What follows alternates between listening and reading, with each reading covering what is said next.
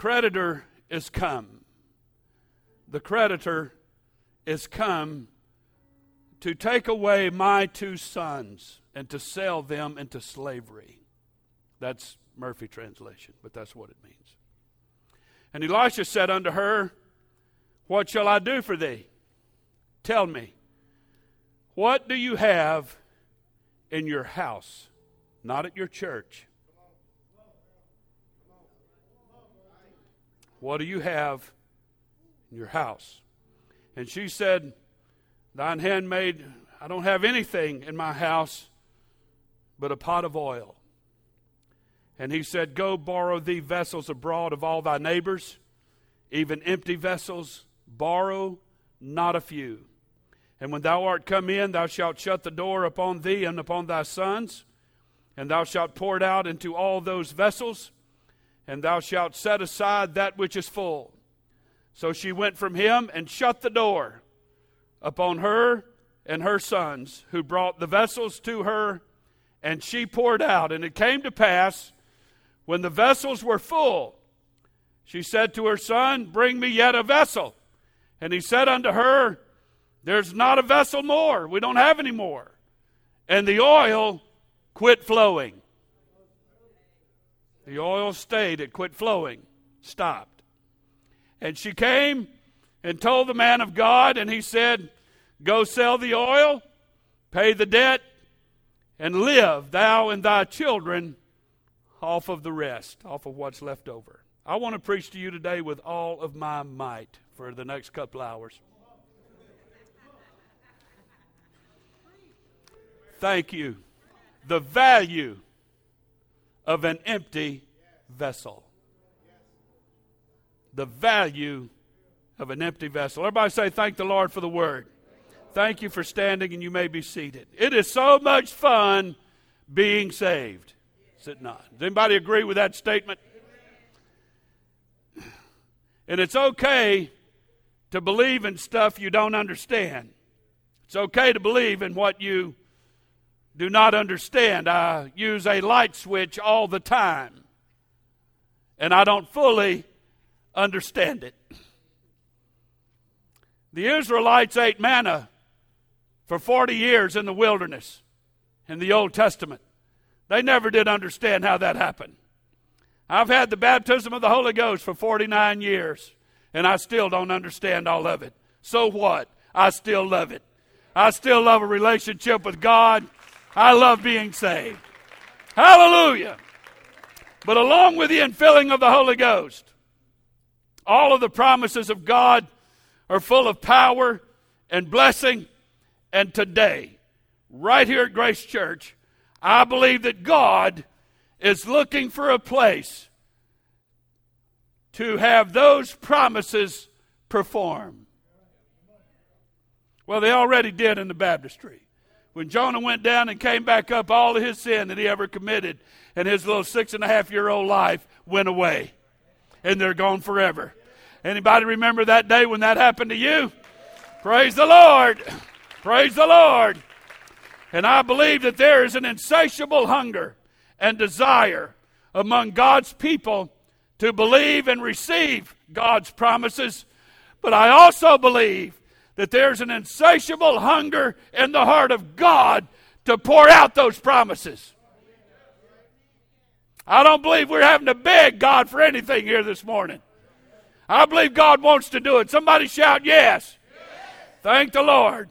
The scripture I just read is about a woman whose husband died, and because she didn't have the wherewithal to pay her husband's debts, the creditors, this was the culture back then in the Old Testament, the creditors were coming to take her two sons and sell them into slavery to pay the debt that her husband had left behind. Let me bring this into perspective, all of you parents that have kids.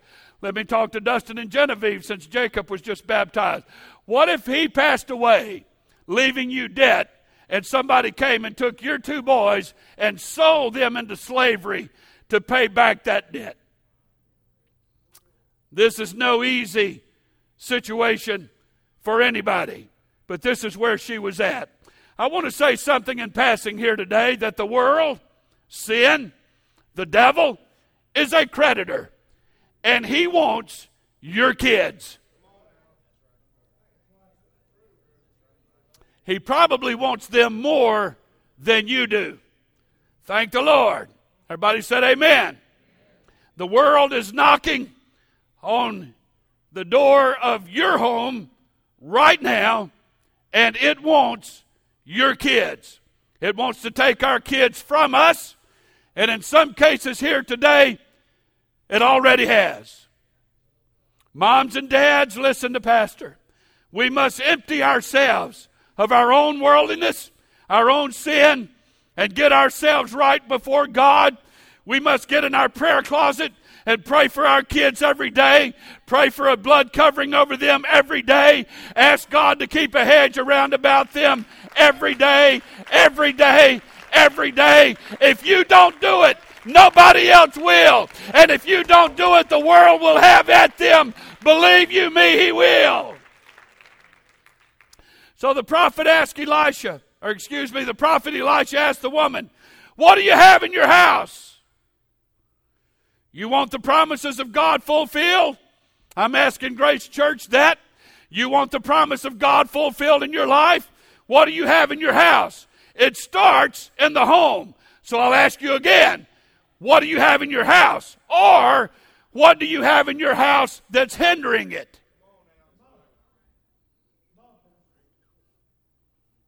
Church isn't where it starts, the home is. Our home should be a place of prayer and worship.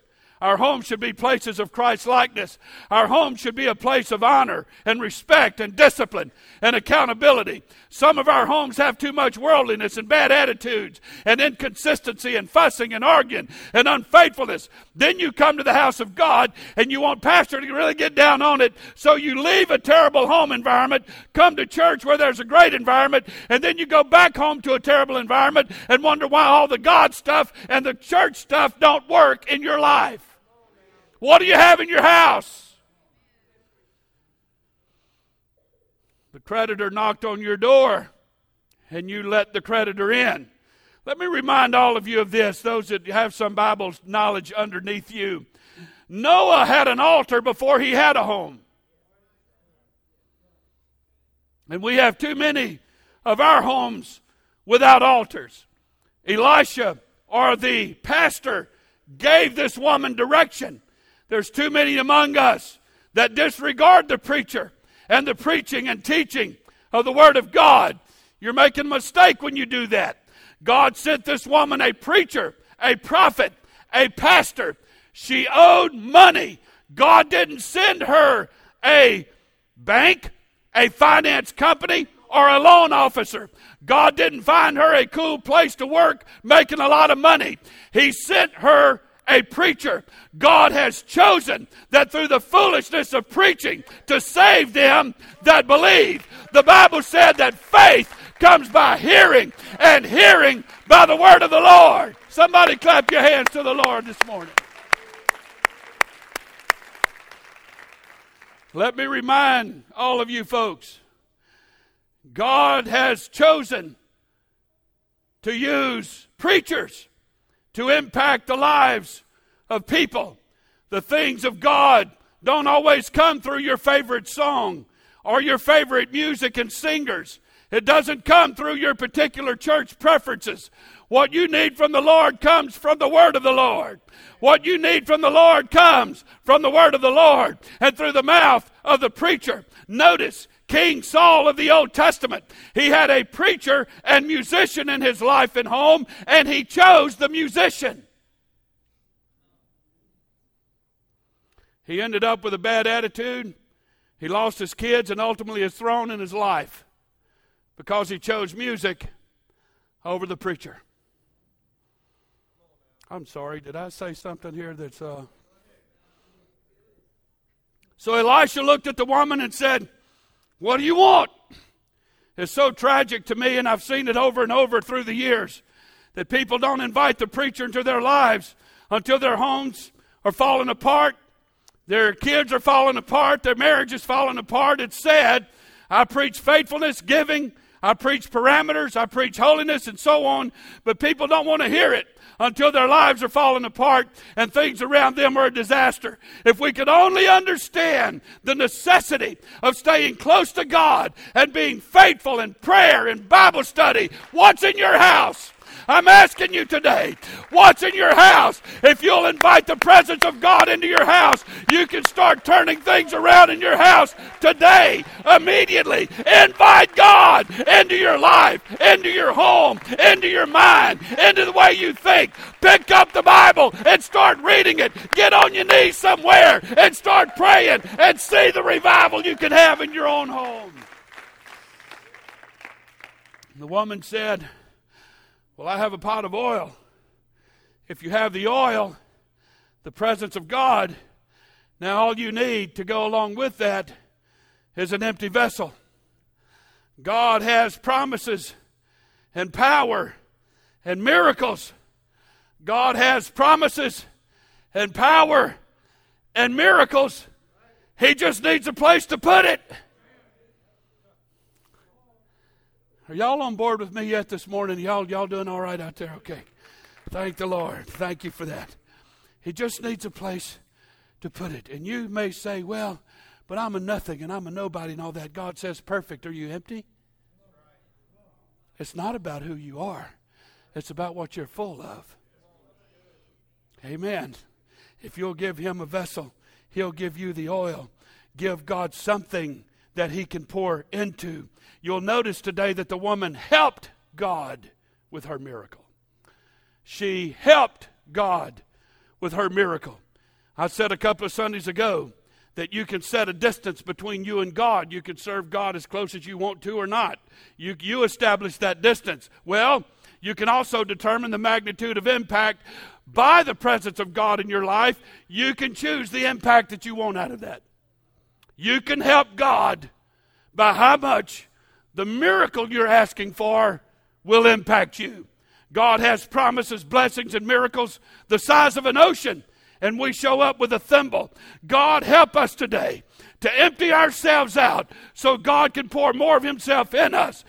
God, help us to repent daily, to keep ourselves empty of sin and the world, and stay full of the Holy Ghost. Elisha told the woman, Close the door of your house and start pouring oil. I want to plead with somebody here today.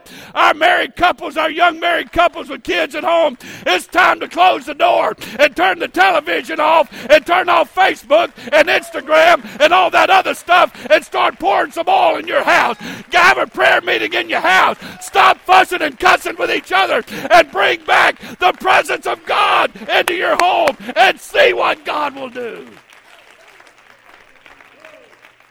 Hallelujah said, Close the door and start pouring. So now her miracle is not only for her, now it's becoming a family affair.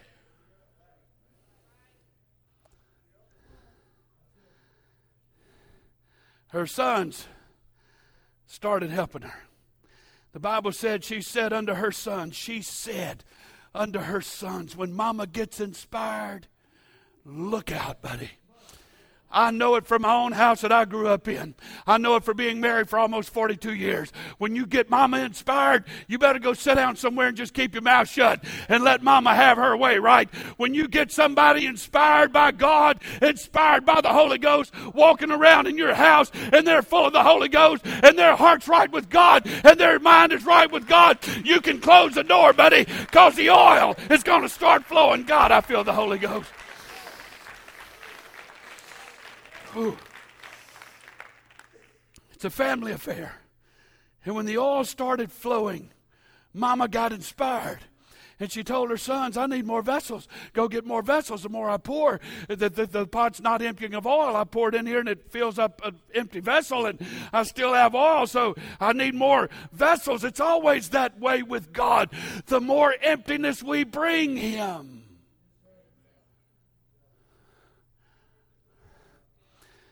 You know why? Uh, we, we had this conversation with some of our ministry team uh, several weeks ago that I asked them to work the altars every Sunday, and they do an amazing job. But somebody commented, Pastor, it just seems like it's the, only, it's the same ones every Sunday, every Sunday. You know why? They're the empty ones. The reason some of you other folks don't ever come down here and anything amazing happen to you is because you're not empty. What I'd like to ask today is what are you full of? The more empty vessels, and this is a direction I feel God pulling Grace Church right now. We need to get some empty people in here. We need some. We need some folks that don't know Jesus, either all the way or no way or whatever way you want to say it. If they're unchurched, they need Jesus, and we need to get some empty. You want the Holy Ghost to start falling? God needs something empty. He can't pour into nothing that's full. All right. So let me begin my sermon about right here. If you'll notice the screen, when we hear the Word of God and it begins to lead us on a path of divine intervention, y'all remember that sermon several weeks ago? We don't always get inspired because reason always attacks faith and causes doubt. We reason things in our mind. I'm up against something right now that reason is just destroying me right now along a certain line. You may find out about that in a few Sundays. But um, we, we get inspired at church and and we get inspired during preaching and we get inspired during the altar service and then monday morning rolls around and you start reasoning it all out and saying i just don't see how my marriage is going to work man. I don't see any hope for my kids and i don't see any hope for a job and i don't see any hope for this. And reason starts taking over and causes doubt and the oil quits flowing because now you're full of doubt let me tell you folks something here today we have to learn to how to get past our senses, our five senses. We all have, most everybody has five hearing, seeing, tasting, smelling, and touching. Our five senses are of the natural, and they are not designed to discern the spiritual. They're not designed to discern the spiritual. Our five senses belong to the natural man. And when we try to figure out or comprehend or reason the spiritual inside of our natural abilities, it always ends up a fail. Jesus said in John chapter 3, that which is born of flesh is flesh, and that which is born of spirit is spirit. So there has to be a bridge between the spirit and the flesh if we're going to understand anything about God. Are y'all on board so far? We have to learn how to abandon our five natural senses. The spirit realm or the God realm is spirit or spiritual. The Bible said, Jesus said, God is a spirit. All right? This is the sixth sense. You can't engage God through your natural senses. To engage God, you have to get out of your natural senses and into the spirit realm, and that requires faith. It requires faith. Not seeing, not hearing, not smelling, not tasting, not touching. It requires faith. Everybody said faith. Okay. We are human, but we are also spirit. God made us that way. God is a spirit, and our spirit is dead to Him until we're born again. So, how does God, what does God use to impact us, communicate with us, move in our lives? What does He use? He uses words.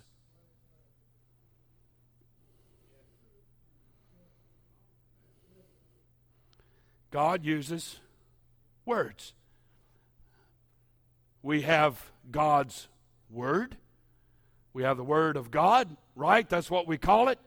So God uses words. Everybody say words. John 1 says, In the beginning was the Word. God uses words. God used words to create everything He made. He said, Let there be light. And there was light. So when we hear His word, it should mix with our faith and we determine how far we will go down the path of divine provision and guidance. When we choose to believe His Word through faith, then we become a candidate for His will and purpose. Now, watch this. The reason God struggles with us, and sometimes when we struggle with God, is because we are the only part of creation that was not created by His spoken word. We were made out of matter that He had already created. We were formed by the hands of God, and He breathed into us. Thank you, praise team.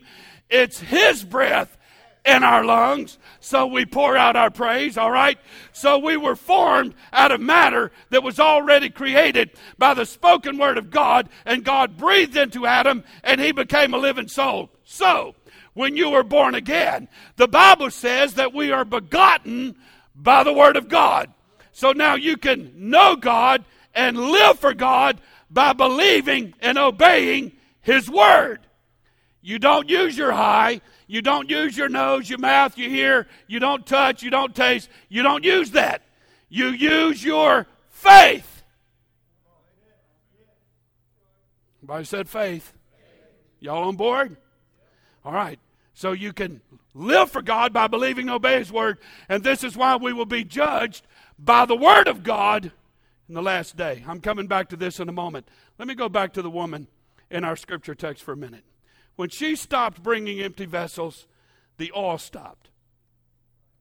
When God can't find anything empty, the oil ceases to multiply. It's the empty ones that are ministered to. When we come to church and we're full of all kind of sin and worldliness and carnality, the oil doesn't flow. We're full of something else. But I'm happy to report that the oil is here right now and it is flowing. Why? Because God knows that there's people here today that are empty. Are y'all understanding this? It's fixing to get even more than this. I, am I'm, I'm just now getting into my message. Okay. So the oil is here right now and it's flowing because God knows there's people here, hearts and lives, that are empty. Okay. All of you should have been given a bag when you walked through the door. Everybody have your bag? Why don't you take it out and open it? Everybody has bags. Listen to that. You men, I'm not talking about the person sitting next to you. I'm talking about this man.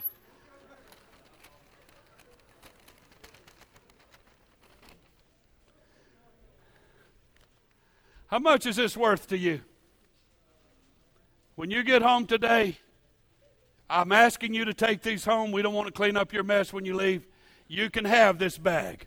But how much is it worth to you? Very little, right? Hardly nothing. When you get home with this bag, you might look at it, you might not. You'll wad it up and throw it in the garbage can, and that's okay. What you don't realize is the value of this when you need it. Everybody on board? What we must understand is that for virtually every product that is marketed and sold, it needs an empty container to put it in so the consumer can take it home. Y'all not hearing me right now. This just went right over. The Bible talks about God filling people with the Holy Ghost. God has a product, but he needs something empty to put it in. Y'all still aren't, y'all aren't hearing me. Watch this. Does anybody recognize this picture if y'all don't put it on the screen? Does anybody recognize that? I'm not talking about the people. When you go to your favorite neighborhood Walmart, I'm talking about that little carousel right there that's at the end of the cash register. Anybody know what I'm talking about? Raise your hand if you know what I'm talking about. I'll just, okay, everybody knows what I'm talking about. Do you realize how value that is? What if you went to Walmart and bought $200 worth of groceries and they didn't have any bags? Now you understand the value, right? What you just purchased is really irritating and really frustrating if you don't have anything to put it in. When Jesus gave his life on the cross, he has something to pour out into us, and he gets really frustrated.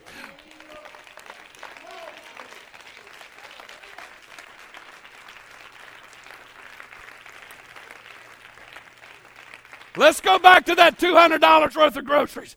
What if you had to just carry, you know, five or six cans of peas and beans and uh, a bag of flour and a sack of sugar, and you have to carry that out to your cart, set it down, walk back in the store, and then you got to pick up diapers, and you got to pick up laundry detergent, and you got to pick up your ham sandwich stuff, and your meat, and you tote that out to the car. You don't understand the value of this until you have something you need to put in it.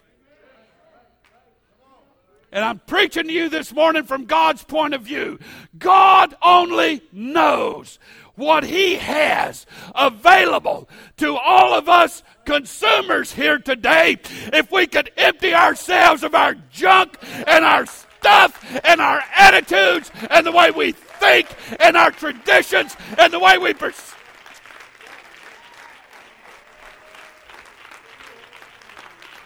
You have to understand the value of an empty vessel. This old Walmart bag, we keep them. We keep them in our house. We don't keep very many. I got this one from our house this morning. There ain't nothing in it. But, buddy, it sure is handy. When I have an armload of stuff to carry up to the church, I'll just go look under our counter and I'll get me a Walmart bag. Sure is handy, ain't it? Y'all getting on board? See if you recognize that right there. That's a little checkout person at Walmart, and she's put stuff in a bag. You can see it right there. Boy, that bag has a lot of value now when you don't have to make eight trips back and forth to your car. Have you ever gone to a restaurant and ordered a cold drink?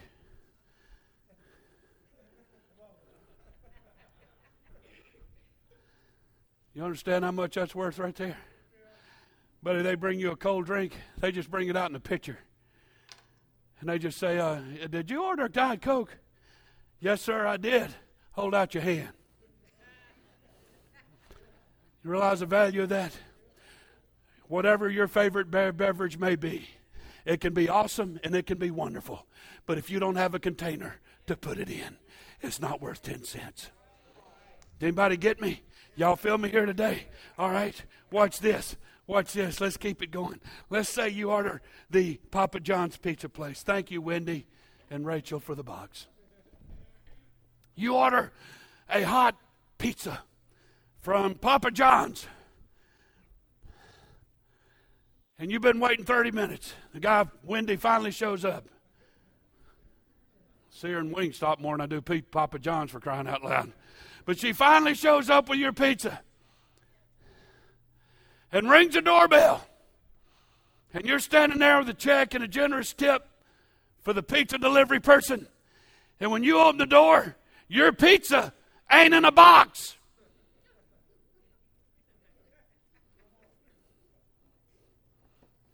She's just standing there holding the pizza. And the cheese is running down the pepperonis and the tomato sauce and the mushrooms and anchovies and all that, they just run right out on your porch. And they're all down there on the step. And she says, Here's your pizza. I need my money. I don't know how much these boxes cost Papa John's. I'd like to know. I don't imagine it costs very much. And no, there's not a pizza in it. But I'm here to tell you today when you want a pizza delivered to your house, this box has a whole lot of money. It's worth a whole lot of money.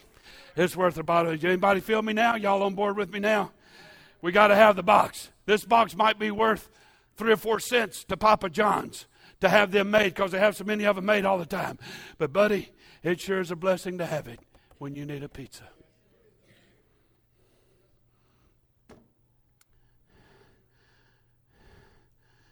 You want prayers answered? You want miracles and signs and wonders in your life? God's saying, okay, I just need an empty vessel. I just need a an empty bag. I mean, if you'll uh, not throw this away so often, see, what we have to understand is God values your emptiness.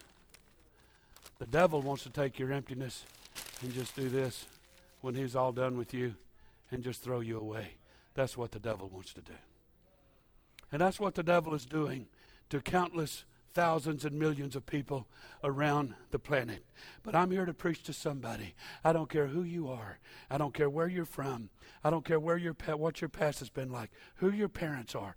Doesn't matter what's happened in your life, in your past. Doesn't matter. If you're empty, you are the very thing that God is looking for this morning to pour all of Himself into. All right.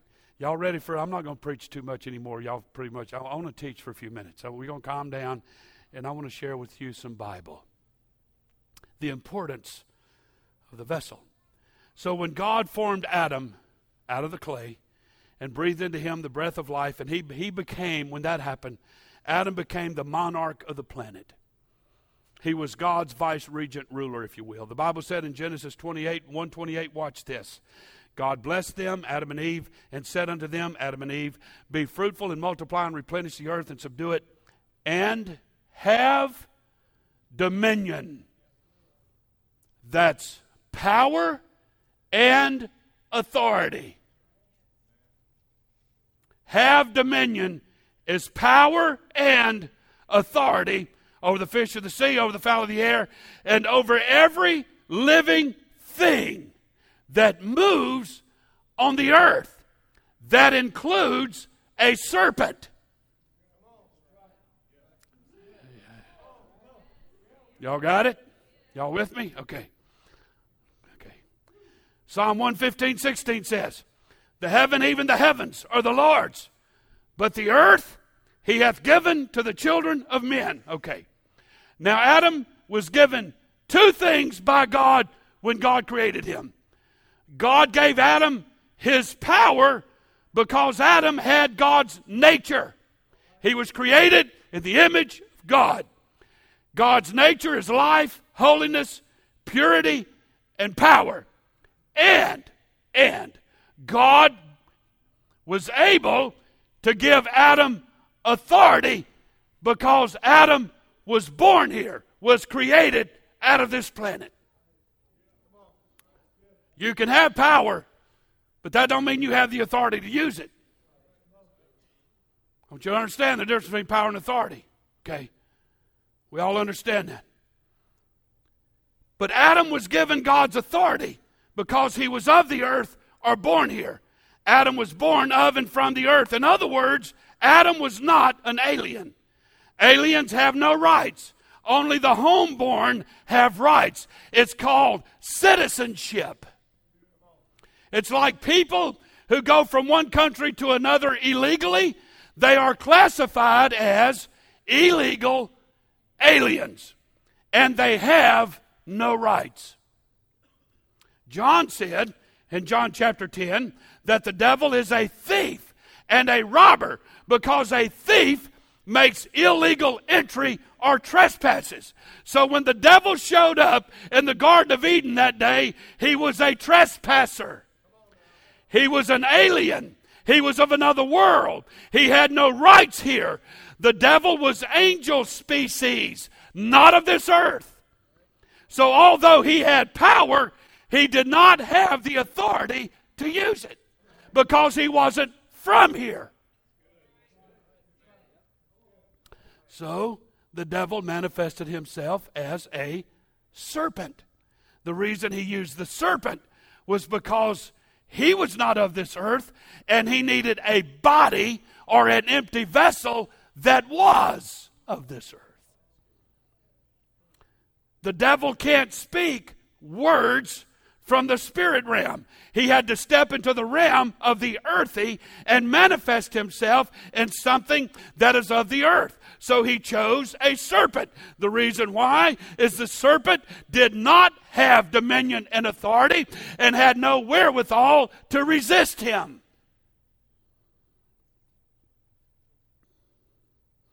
He couldn't use a human, and he knew it because God gave him power and authority. And they could look at the devil and say, Go take a hike, dude. You're not of here. I'm, I'm the boss here. In this earth, I'm the one that God gave dominion to. And the devil knew that. He knew that Adam and Eve were made in the image of God and they were made of this earth, so they had God's power and they had God's authority. So he didn't try to manifest himself in one of them. Adam had the power and the authority to rebuke the serpent and cast the devil out of the earth, but for whatever reason, he didn't do it. Now, watch.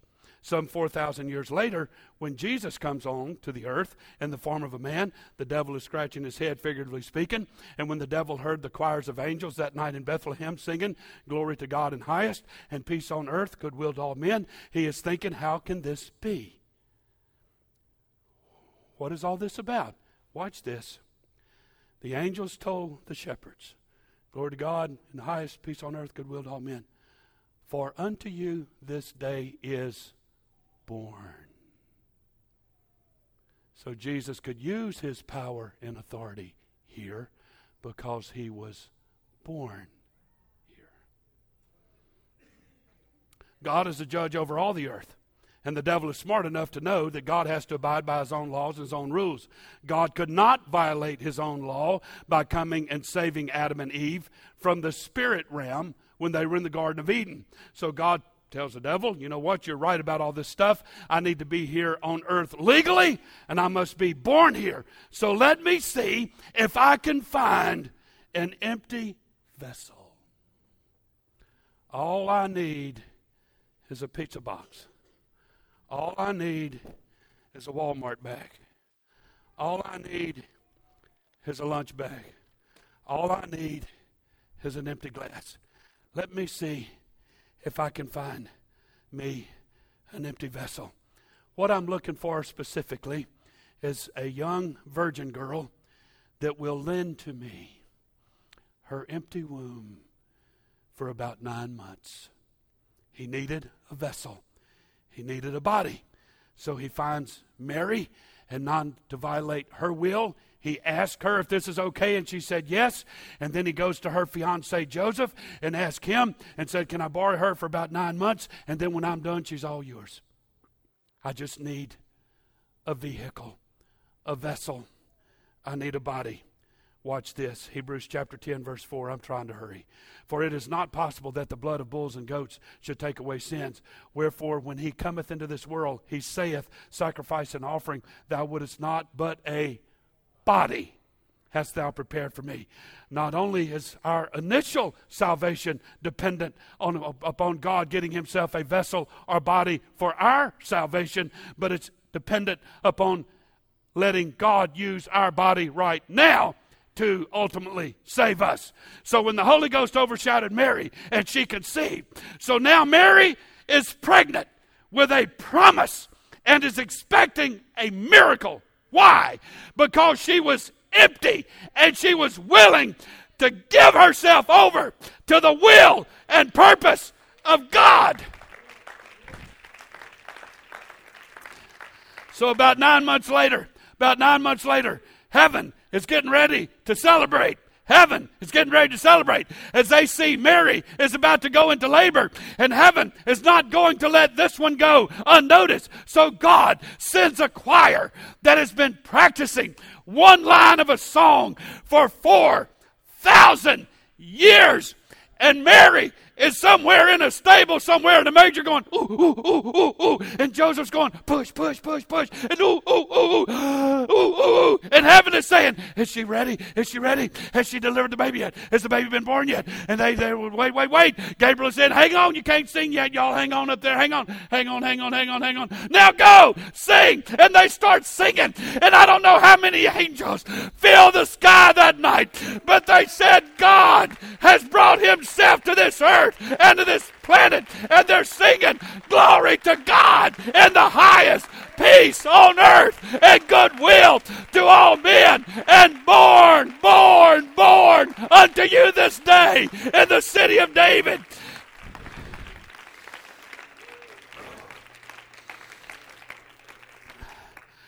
So, because of that, we have a legal right to redemption because God manifested himself in flesh.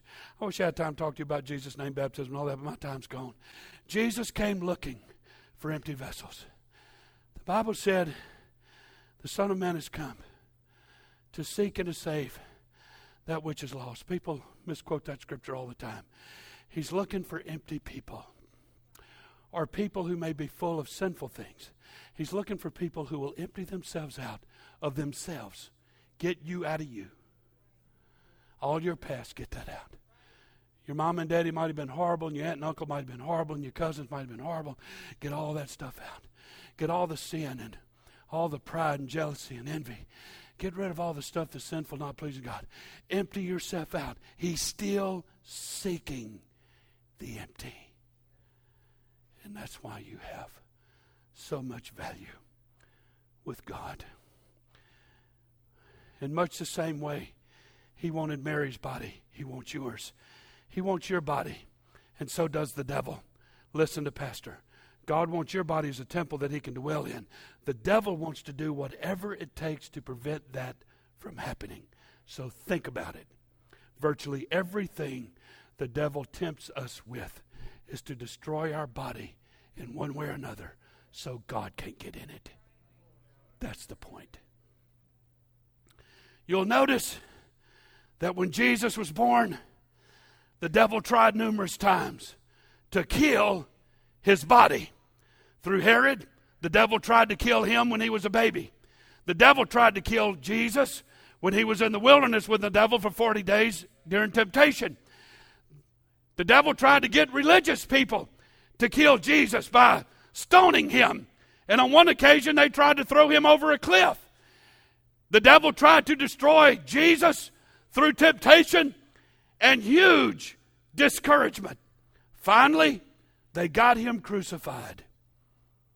The world, sin, the devil seemingly won. He's crucified. Hell celebrated, watch. Finally, they killed his body. Now, to get rid of the body, put it in a tomb, seal it up, put guards around everywhere, guard it, make sure nobody fools with it. Hell is celebrating and having a party. But when the body died, hell sees the one who is of heaven, born of earth, walking through the corridors of hell, saying, Give me the keys to eternal life. I want the keys of death, hell, and the grave, and give them to me. That same Jesus wants to live in all of us, but he needs you to be empty. If you'll stand with me this morning, watch this as I conclude.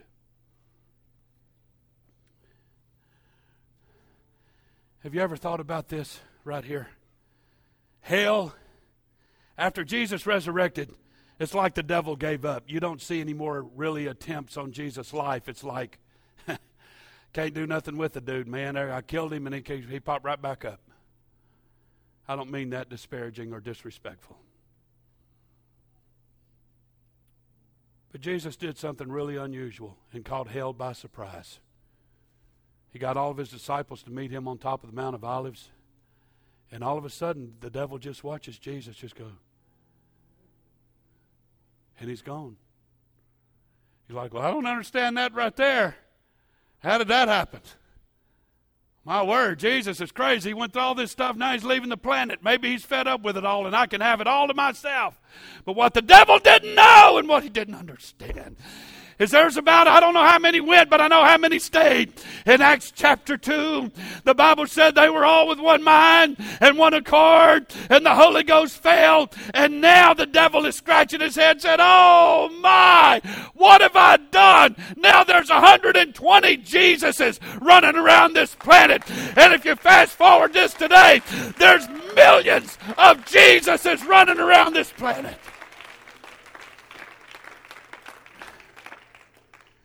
But it only works when he has an empty vessel.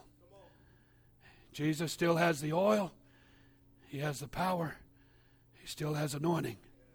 He just needs an empty vessel. So these people say that say I have to get good to get God. No, you don't. You just have to get empty. And that's why we repent.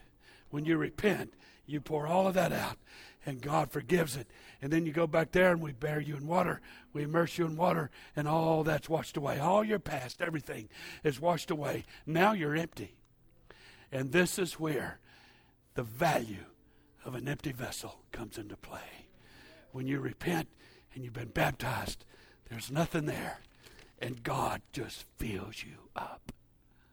The Bible said, out of his innermost being shall flow rivers of living water. This spake he of the Spirit, that they which believe on him should receive. Don't look with your eye and hear with your ear and touch with your hand. You're not, you're not going to get anywhere with that. You have to engage, take what I've just preached, and let your faith engage it. And say, God, I want to empty myself out today so you can fill me up. See, let me tell you folks something about the devil. He don't care. He'll go in anything. He'll go in anything. You have no value to him. He manifested himself in a serpent. He possessed a herd of pigs. He has no discretion. But God don't do that. God don't want to waste your life and destroy your life and hurt your life. God wants to make your life better. He wants your life to be blessed. And if you'll empty yourself out, He will. Don't let the devil throw you away. Don't turn around and say, God don't love me. That's a bunch of hogwash. That's a lie the devil wants you to believe. You have more value than you can imagine. God has more use for your old battered, broken, bitter, shattered life than you can imagine. The value that you have before God right now is really based on your emptiness. Do you have room for Him? So as they began to play and sing softly, as our custom is, everybody come around the front. Everybody, let's do this quick. We got pulled pork and cake and all that waiting, and they're ready. But we're going to have time for Jesus first. We're going to fill up on Him before we go over there. If you need something from the Lord today, anything, if you need anything from the Lord today, He went through a lot of trouble. He went through a lot of process to make all this happen. And all you have to do in return for all of his sacrifice and all of his planning and all of his moving around and all of his strategy and fighting with the devil, all you have to do today is be empty.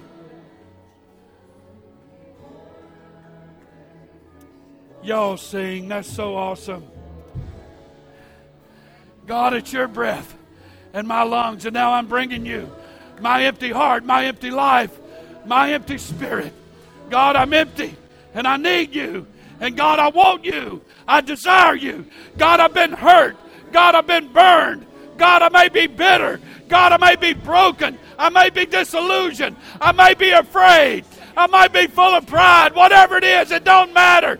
If you'll just empty yourself out for a moment, God will fill your life to overflowing.